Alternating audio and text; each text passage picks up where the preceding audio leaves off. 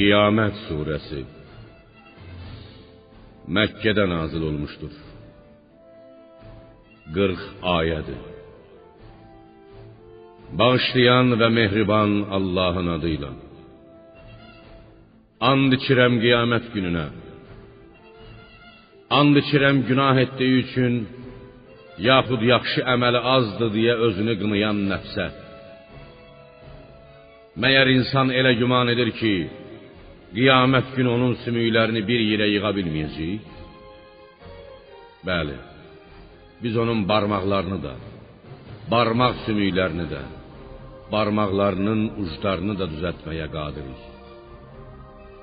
Lakin insan bundan sonra da önündəkini, qiyaməti dammaq, pis işlər görmək istəyər.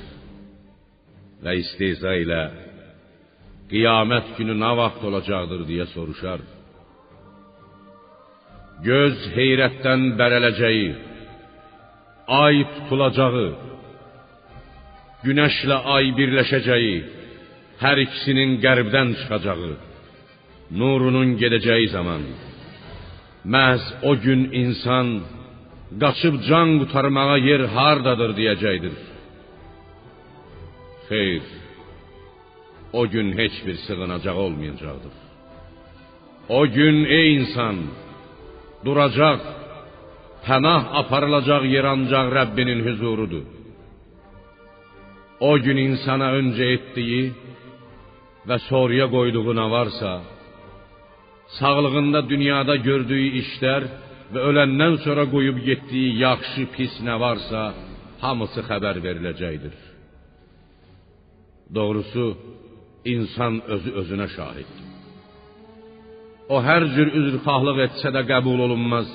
Ya peyğəmbər, Cəbrail sənə Qur'an oxuduğu zaman onu tələm-tələsik əzbərləmək üçün dilini tərpətmə.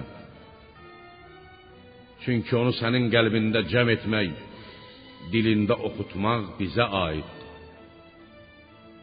Biz onu Cəbrailin dili ilə oxutduğumuz zaman oxunmasını diqqətlə dinlə. Sonra onu sənə bəyan etmək də bizə aid. Xeyr. Xeyr. Siz tez keçib gedəni, fani dünyanı sevirsiniz. Axirəti isə tərk edirsiniz. O gün neçə-neçə üzlər sevinib güləcək, öz Rəbbinə baxacaqdır. O gün neçə-neçə üzlər tutulub qaralacaq. Sahiblərinin bel sümüklərinin dəhşətli bir əzabla qırılacağını anlayacaqdır. Xeyr, can boğaza gəlib yetişəcəyi, onu bu bəladan kim xilas edə bilər deyiləcəyi, can üstü olan kimsə ayrılıq dəminin gəlib çatdığını anlayacağı və ölüm qorxusundan qıçı-qıçına dolaşacağı zaman aparılacağı yer Rəbbinin huzuru olacaqdır ey insan. Beləliklə o kafir nə Qur'anı təsdiq etdi, nə də namaz qıldı.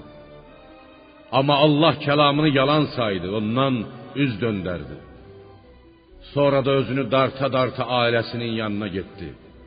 Vay sənin halına! Vay! Yenə də vay sənin halına! Vay! Məyər insan elə güman edir ki, o başlı başına cəzasız buraxılacaq?